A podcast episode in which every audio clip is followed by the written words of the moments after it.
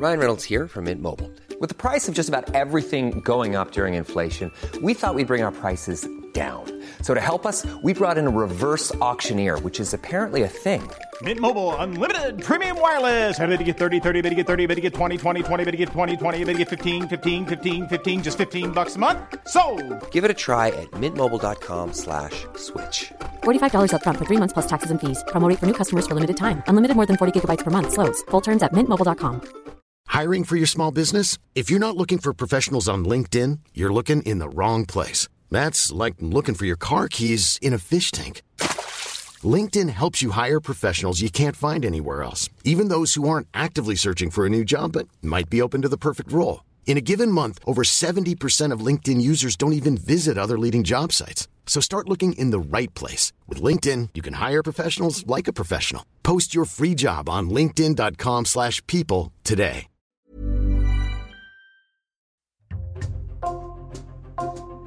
Bonjour, c'est Jules Lavie pour Code Source, le podcast d'actualité du Parisien. Connaissez-vous l'affaire Fernando Mourao Ce retraité de 60 ans a été tué par balle en mars 2016 dans sa maison dans un petit village du Cher. Et pendant des années, un homme a été soupçonné à tort de ce crime. Son voisin direct et ami, un certain Gilles Tourny, sa vie a basculé quand les gendarmes ont commencé à le trouver suspect.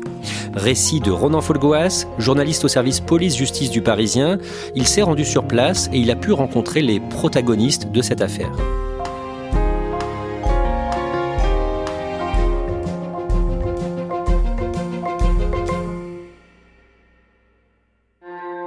Ronan Folgoas, le 23 mars, vous écrivez dans Le Parisien un papier sur l'affaire du meurtre de Fernando Mourao. Ce retraité de 60 ans a été tué par balle à Châteaumeillan dans le Cher, sept ans plus tôt précisément, en mars 2016. En résumé, vous décrivez une sorte de course contre la montre. Un innocent va peut-être bientôt mourir avec le soupçon de ce meurtre qu'il n'a pourtant pas commis. Oui, euh, cette personne s'appelle Gilles Tourny. Il est mis en examen depuis six ans pour le meurtre de Fernando Mourao, qui était à la fois son ami et son voisin le plus proche. Et Gilles Tourny est atteint d'une maladie neurodégénérative qui réduit son espérance de vie euh, dans des proportions euh, eh bien malheureusement très importantes. Il vit avec cette étiquette du mise en examen, une étiquette qu'il souhaite décoller à tout prix, que sa famille tente par tous les moyens de lui décoller. Et ce qui est particulier quand vous écrivez euh, cet article, c'est que tout le monde, à ce moment-là, est convaincu finalement que ce n'est pas lui qui a commis ce crime. Alors sa famille d'abord, évidemment, qui le soutient depuis le début, qui croit absolument en son innocence. Et ce qui est un peu plus rare, effectivement, dans cette affaire, c'est qu'une bonne partie de la famille de la victime ne croit pas non plus en la culpabilité de Gilles Tourny et en réalité euh, soutient également euh, ses proches et Gilles Tourny lui-même. Alors on va voir comment on en est arrivé là et ce qu'il s'est passé ensuite après votre article. Et on a choisi de commencer ce podcast en mars 2016. Nous sommes donc dans le village de Châteaumeillan, dans le Cher. À quoi ressemblent les environs? Nous sommes au sud du Cher, à une soixantaine de kilomètres de Bourges. C'est un petit village de 1700 habitants et il se trouve que dans, dans un quartier euh, pavillonnaire de cette commune, eh bien, il y a deux maisons distantes à peu près d'une quarantaine de mètres. Elles sont séparées par une, rangée de tuyards et un grillage. À droite, il y a la maison de la famille euh, Tourny et à gauche, celle de Fernando Mourao qui vit seul euh, dans sa maison. Et dans la nuit du jeudi 24 mars 2016, le retraité Fernando Mourao est tué. Son corps est retrouvé le 25 mars. Décrivez-nous la scène de crime. Ce qui frappe euh, d'emblée les premières personnes à arriver sur les lieux, eh bien, ce sont les, les meubles renversés qui laissent à penser qu'un cambriolage a peut-être eu lieu dans cette maison. Et puis il y a cette flaque de sang dans laquelle baigne euh, Fernando Mourao. Il a été atteint visiblement euh, de plusieurs coups de feu de gros calibre. Plusieurs euh, impacts de balles sont aussi retrouvés sur la porte-fenêtre. Il regardait, semble-t-il, la télévision au moment où il a été touché. Il a pu vouloir euh, ramper, se déplacer euh, et chercher peut-être à se protéger. Ce qui laisse à penser là encore eh bien, que les assaillants ont d'abord tiré depuis l'extérieur, depuis le jardin, avant de pénétrer probablement à l'intérieur du domicile, où ils ont ensuite eh bien, achevé Fernando Mourao. Qui était Fernando Mourao Alors c'est un retraité qui mène une vie absolument paisible en apparence, il a 60 ans, c'est un ancien chef d'équipe dans une compagnie d'électricité de, réparation, c'est-à-dire que les membres de son équipe eh étaient des monteurs électriciens qui montaient voilà, sur les poteaux électriques pour les réparer. Fernando Mouraou a d'abord exercé ce métier, puis est monté un peu en grade dans son entreprise, et euh, il a atteint la, retraite et mène une existence tout à fait paisible de retraité. Au départ, les gendarmes chargés de l'enquête soupçonnent un couple de gens du voyage qui habitent à une vingtaine de kilomètres de là. Fernando Mourao a entretenu une liaison avec euh, la jeune femme et son compagnon était au courant. Oui, le lien avec Fernando Mourao est, assez fort puisque euh, Fernando a eu un, fils avec euh, Sabrina, âgée d'une trentaine d'années, lui en a quasiment 60. Et euh, dans un premier temps, euh, eh bien Fernando Mourao a pu euh, avoir un lien avec cet enfant, qu'il appelait d'ailleurs papa, et il, a, il avait la possibilité de le garder, parfois pendant plusieurs jours. Et il versait de l'argent à ce couple pour qu'ils assurent eh bien l'éducation de cet enfant et tout semblait relativement harmonieux. À un moment, euh, Fernando Mourao a cessé euh, de verser euh, régulièrement de, l'argent et à la même période, il a perdu le contact avec son enfant, si bien que ça a créé eh bien, un, déséquilibre profond et Fernando Mourao a voulu faire reconnaître officiellement sa paternité et quelques semaines avant sa mort seulement, il a lancé une procédure en reconnaissance de paternité. Une semaine après la mort de Fernando Mourao, ce couple est placé en garde à vue, mais finalement, ils sont laissés libres. Aucune charge n'est retenue contre eux. Par contre, il y a un homme qui intéresse les gendarmes, c'est le voisin direct de Fernando Mourao. Il habite la maison d'à côté, vous l'avez dit. Il est un ami de la victime et c'est lui qui a trouvé le corps le 25 mars 2016. Cet homme s'appelle Gilles Tourny et les gendarmes trouvent que certaines de ses déclarations sont incohérentes. Oui, effectivement, il euh, pense avoir détecté euh, des changements d'habitude euh, dans le comportement de Gilles Tourny le soir des fêtes. On pense par exemple au fait que ce soir-là, Gilles Tourny n'a pas sorti ses chiens dans la rue comme il avait l'habitude de le faire, mais seulement dans la petite cour qu'il y a devant sa maison un changement d'habitude qui en soi ne veut pas dire grand-chose, mais qui, pour les enquêteurs, participe d'une variation qui peut vouloir dire quelque chose. On est dans des éléments très très fragiles. Les gendarmes lui reprochent aussi sa réaction quand il a découvert le corps de Fernando Mourao avec d'autres personnes ce vendredi 25 mars 2016. Oui, il ne s'est pas approché, semble-t-il, du, de la dépouille de Fernando Mourao qui baignait dans une flaque de sang. Gilles Tournier est resté à, bonne distance, comme d'ailleurs les, autres personnes présentes à, ses côtés. Il y a là l'une des sœurs de la victime. Et il prévient, il a cette idée de tout de suite prévenir les, forces de l'ordre, la gendarmerie en l'occurrence, et non pas euh, des pompiers ou voilà les services de réanimation comme s'il savait déjà ce qui s'était passé. C'est en tout cas un raisonnement euh, spéculatif et un peu déductif des, enquêteurs hein, euh, qui voilà euh, une connaissance préalable de ce qui était arrivé à Fernando Mourao. Quelques jours après la découverte du corps, Gilles Tourny avait dit quelques mots devant une caméra de France 3 au sujet de son voisin et ami. C'est un gars qui embêtait personne et puis pour lui demander ce que vous voulez. Hein. Il arrivait toujours à, à vous faire plaisir, quoi. Enfin, peut-être qu'il en a trop fait, et puis voilà. Il fermait jamais sa porte, ni ses fenêtres, ni. Tout allait tout le temps bien, puis vous voyez, il fallait qu'un jour ça aille mal, quoi. Les gendarmes estiment aussi que Gilles Tourny aurait dû s'inquiéter plutôt du sort de Fernando Mourao parce qu'ils avaient rendez-vous tous les deux ensemble. Oui, ils devaient faire, euh, comme ils en avaient l'habitude, un peu de bricolage euh, dans leur jardin, ensemble, la veille de la découverte du corps. Et Gilles Tourny n'avait pas vu euh, son voisin arriver, mais il ne s'en était pas inquiété non plus. Et euh, ce qui avait attiré l'attention évidemment des enquêteurs. Gilles Tourny, lui, aura beau expliquer ensuite eh bien que Fernando Mourao n'était pas non plus très à cheval sur les rendez-vous et que personne finalement ne s'en formalisait, que s'il se voyait là, bah, c'était bien, et puis si, par hasard euh, l'un ou l'autre était absent, eh bien on reporterait l'activité prévue. Donc Gilles Tourny, lui, a tenté de faire valoir euh, cet argument-là, mais sans succès. Les, enquêteurs ont voulu voir là euh, un signe de plus de la connaissance eh bien, du décès de Fernando Mourao bien avant la découverte euh, de son corps. Autre élément jugé troublant par les gendarmes, Gilles Tourny apprécie les armes à feu.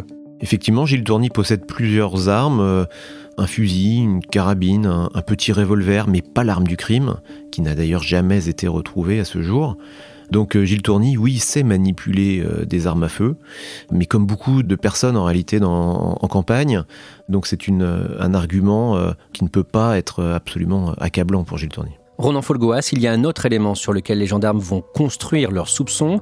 C'est une vieille affaire d'adultère, de relations extra-conjugales. L'homme qui a été tué, Fernando Mourao, avait couché avec la femme de Gilles Tourny il y a très longtemps. Oui, environ 35 ans euh, avant la, mort de Fernando Mourao. On est là au début des années 80. Les familles Tourny et Mourao passent du, du, temps ensemble, des week-ends, des soirées. Euh, ils ne partent pas en vacances, ce n'est pas à ce point-là, mais c'est vrai qu'ils partagent beaucoup de temps. Et Gilles Tourny va céder au, charme de la compagne de l'époque de Fernando Mourao, qui s'appelle Laurence. C'est une liaison qui va durer un certain temps, peut-être quelques semaines, quelques mois. Cette liaison va être découverte à la fois par l'épouse de Gilles Tourny, qui s'appelle Simone, et par Fernando Mourao lui-même. On imagine la, déflagration dans, le quartier. Euh, et euh, en guise de représailles, la femme de Gilles Tourny va elle aussi avoir une relation, une liaison assez furtive, assez éphémère avec Fernando Mourao. Donc deux relations adultérines croisées qui se déroulent euh, dans un laps de temps assez court au début des années 80 pourraient pour les enquêteurs, constituer eh bien, le, le terreau d'une vengeance assez folle, parce qu'ils soupçonnent en réalité euh, que cette relation éphémère entre Simone Tourny, la femme de Gilles, et Fernando Mourao pourrait ne jamais avoir réellement cessé et que, euh, arrivé à l'âge de la retraite, eh bien, cette relation aurait pu reprendre, que Gilles Tourny l'aurait senti arriver par jalousie, eh bien, il aurait, euh, dans un moment peut-être euh, d'exaspération extrême, voulu supprimer son voisin et rival, Fernando Mourao. Gilles Tourny, lui, est très clair là-dessus. Il affirme que cette histoire était vieille et enterrée. Oui, lui comme l'ensemble des proches des deux familles, qui reconnaissent eh bien que ces histoires adultérines euh, croisées ont bien eu lieu, mais que tout le monde avait fini par l'oublier, et que 35 ans plus tard, ce n'était absolument plus un, sujet. Euh, Simone Tourny, elle-même, l'épouse donc de, Gilles Tourny, euh, dira que tout le monde était passé à autre chose et qu'il n'y avait plus aucune ambiguïté entre elle et, Fernando Mourao. Pourtant, les enquêteurs voient là eh bien, un possible mobile pour Gilles Tourny. Un peu moins d'un an après le meurtre, le mercredi 8 février 2017, Gilles Tourny est arrêté. Oui, il est interpellé euh, à son domicile de Château-Meillan, placé en garde à vue, euh, comme son épouse d'ailleurs, Simone Tourny, euh, qui subit le, même sort. Simone est laissée libre. En revanche, Gilles Tourny est, mis en examen pour meurtre et placé en détention provisoire. Bonjour à vous et bienvenue dans votre 12-13 en centre Val-de-Loire.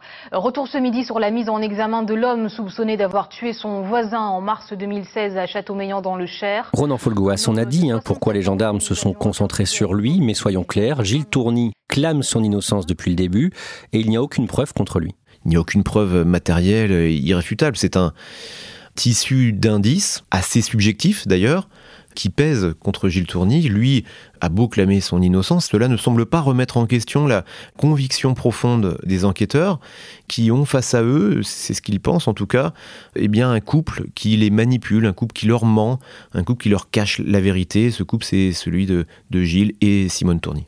Et les gendarmes reprochent notamment à Gilles Tourny le fait d'avoir caché au départ cette histoire de vieille relation euh, extra-conjugale entre les voisins.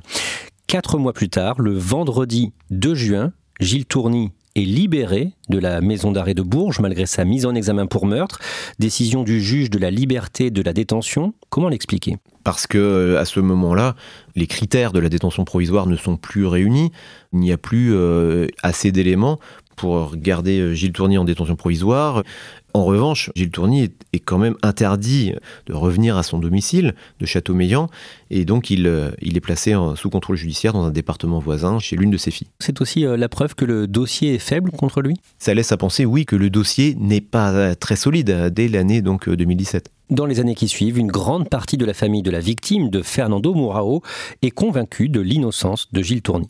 Une large partie de la famille, quand ils prennent connaissance du fond de l'accusation, quand ils comprennent eh les indices qui pèsent sur Gilles Tourny, eh, ils sont euh, déçus, surpris et affligés quelque part par la faiblesse des, éléments réunis, des éléments essentiellement euh, très subjectifs, euh, qui sont de l'ordre du déductif, de l'interprétation et qui ne sont pas matériels. Gilles Tourny non seulement euh, était un ami de, Fernando, mais il était aussi devenu un membre de la famille. Les deux familles sont liées euh, intimement, c'est vrai, parce que l'une des filles de Gilles Tourny s'est mariée avec euh, l'un des neveux de Fernando Mourao. Il y a une proximité, un lien très fort entre les deux familles qui dépasse même cette affaire. À la fin des années 2010, l'état de santé de Gilles Tourny se dégrade. Il souffre d'une maladie invalidante. Oui, une maladie euh, neurodégénérative qui va progresser euh, d'année en année. Cette maladie va l'empêcher de se déplacer d'abord, de se mouvoir librement et puis ensuite de s'exprimer. Il va perdre euh, l'usage de la parole ou en tout cas perdre la possibilité eh bien, de s'exprimer de manière cohérente, construite. Il a perdu énormément de poids, j'ai pu le constater en allant lui rendre visite. Et cette maladie va jamais cesser de progresser d'année en année et jusqu'à réduire euh, très sérieusement son espérance de vie. Les années passent, l'enquête reste au point mort, lui reste mis en examen pour meurtre. Que font les juges d'instruction successifs face à ce dossier? Une forme euh, de léthargie qui s'installe. Des actes d'enquête sont pourtant menés. Euh, il y a des retours d'expertise qui tombent. La culpabilité de Gilles Tourny eh bien, est, fragilisée, d'abord par étapes, et puis après, il y a une sorte d'évidence qui finit par se diffuser auprès des parties civiles qui se mettent vraiment à, douter et, à contester elles-mêmes la, la, culpabilité de Gilles Tourny. Pourtant, les juges d'instruction ne prennent pas de décision euh, particulière, Gilles Tourny reste mis en examen pour le meurtre de Fernando Mourao. En 2020, l'instruction est relancée avec l'arrivée d'un nouveau directeur d'enquête et en septembre 2021, un nouvel élément concret est identifié, une trace ADN retrouvée dans la maison de Fernando Mourao. Dans la maison et plus précisément sur la poignée intérieure de la porte d'entrée du, du domicile, cette trace ADN pourrait appartenir selon euh, l'expertise à la fille euh, aînée du couple de gens du voyage dont Fernando Mourao était proche et, avec lequel il était en conflit quelques euh, mois euh, avant sa mort. Cette race ADN pose problème parce que le, couple dit ne pas avoir pénétré dans cette maison depuis des années. Et dans ce cas, eh bien, les enquêteurs se posent la question, mais pourquoi cette trace aurait pu être retrouvée sur la poignée? Cette trace ADN pose une grosse question et fissure un peu la version du couple. D'autant qu'il y a d'autres éléments à charge contre ce couple. Oui, dès les premiers jours après le décès de Fernando Mourao, l'homme et, la femme ont été placés en garde à vue et des traces de résidus de tir d'armes à feu ont été retrouvées sur leur corps. Eux se sont défendus en disant qu'ils avaient effectivement, enfin que l'homme avait tiré sur un renard qui était présent dans, leur jardin, euh, tiré à la carabine. Puis ils ont aussi un mobile potentiel très fort Fernando Mourao avait lancé une procédure en, reconnaissance de paternité, ce qui menaçait aussi bien euh, grandement euh, leur équilibre personnel, puisque Fernando Mourao aurait pu récupérer partiellement hein, la garde de l'enfant. Et donc euh, ça pouvait effectivement constituer un mobile sérieux pour vouloir le supprimer. Malgré ce nouvel élément, la trace ADN appartenant à la fille aînée de ce couple, le couple n'est pas inquiété par les enquêteurs à ce moment-là. Pas plus que cela, non, parce que euh, disposent d'une ligne téléphonique qui euh, ne cesse de borner à leur domicile la nuit des faits, ce qui semble suffire euh, aux yeux des enquêteurs, en tout cas, en disant bah oui, on n'a pas d'éléments qui prouvent leur présence sur les lieux du crime. Pourtant, on sait aussi qu'ils disposent d'une seconde ligne téléphonique qui, elle, n'a jamais été analysée la famille de Fernando Mourao regrette profondément bien que cette piste n'ait pas été étudiée plus sérieusement. Au mois d'avril 2022, l'avocat de Gilles Tourny fait une demande auprès de la justice. Il demande à ce que l'enquête soit reprise par le tout nouveau pôle judiciaire consacré au cold case, aux affaires non résolues. Le juge d'instruction en charge du dossier euh, euh, Mourao va transmettre cette demande au pôle cold case de Nanterre mais cette demande va essuyer un refus pour deux raisons principales, à savoir qu'il y avait un homme dans ce dossier mis en examen, que ce n'était donc pas une énigme criminelle, et que par ailleurs, deuxième argument, l'ancienneté des faits n'était pas suffisamment forte, euh, puisqu'on était 6-7 ans après le meurtre de Fernando Mourao. À la fin de l'année, en décembre 2022, cet avocat annonce qu'il va demander officiellement l'annulation de la mise en examen de Gilles Tourny. Oui, Sylvain Cormier euh, annonce son intention de déposer euh, eh bien, ce qu'on appelle une demande de démise en examen, une démarche assez rare euh, qu'il va concrétiser donc au, mois de mars, soit sept ans après les faits, six ans après la mise en examen de son client, Gilles Tourny. Et cette demande de démise en examen eh bien, va pendant plusieurs mois rester euh, sans réponse, à tel point que la famille euh, de Gilles Tourny eh va, commencer vraiment à désespérer de la justice euh, française. Une pétition va être lancée un peu plus tard pour soutenir cette demande, sans succès. En revient donc au début de cet épisode de Code Source. Là, tout le monde, y compris le parquet, l'accusation, juge le dossier beaucoup trop léger pour que Gilles Tourny soit jugé un jour pour le crime. Oui, après euh, examen de la demande de démise en examen, puis une étude approfondie du dossier, des charges qui pèsent réellement contre Gilles Tourny, le parquet de Bourges finit euh, au mois de septembre par euh, rendre des réquisitions qui vont précisément dans le sens de la démise en examen. C'est une, une situation assez rare hein, dans les annales de la justice française. Généralement, eh bien, les juges d'instruction peuvent finir par rendre un, un non-lieu quand ils estiment qu'il n'y a pas assez de charges, mais la démise en examen, c'est autre chose. C'est simplement la justice qui accepte de jeter un regard nouveau sur un dossier qui était pourtant euh, sous ses yeux euh, depuis des mois et des années. Le mercredi 20 septembre, la juge d'instruction en charge du dossier Fernando Mourao rend sa décision. Oui, cette décision, eh bien, c'est celle de la démise en examen officielle de Gilles Tourny. Une victoire euh, et un soulagement énorme pour sa famille, pour ses proches, pour Simone, son épouse, y compris pour plusieurs proches de Fernando Mourao. Ronan Folgoas, vous parlez ce jour-là avec euh, la fille et l'épouse de l'ancien suspect, désormais blanchi, Gilles Tourny. Qu'est-ce qu'elles vous disent? Bah Que c'est l'un des plus beaux jours de leur vie, qu'elles étaient persuadées depuis le début de l'innocence de leur père ou, de leur mari, et que oui, enfin, la justice a accepté d'ouvrir les yeux et de reconnaître qu'elle s'était trompée. Elle raconte aussi bien que elles ont essayé d'expliquer la situation à Gilles Tourny, euh, le principal intéressé, qu'elle n'était pas complètement sûre qu'il avait compris la portée de cette décision, mais qu'il devait sentir de là où il était, euh, c'est-à-dire dans un état neurodégénératif euh, eh bien assez dégradé, qu'une bonne nouvelle était arrivée.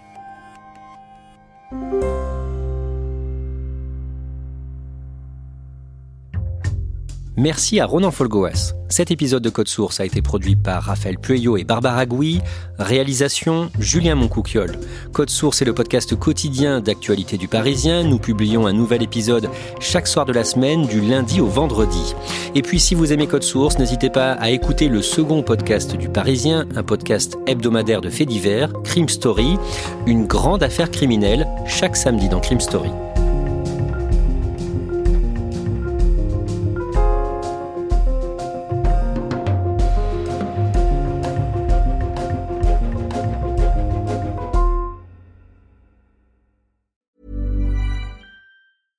Small details are big surfaces. Tight corners are odd shapes. Flat, rounded, textured, or tall.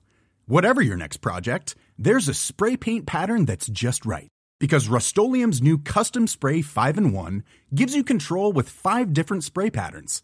So you can tackle nooks, crannies, edges, and curves without worrying about drips, runs, uneven coverage, or anything else. Custom Spray 5 in 1 only from Rust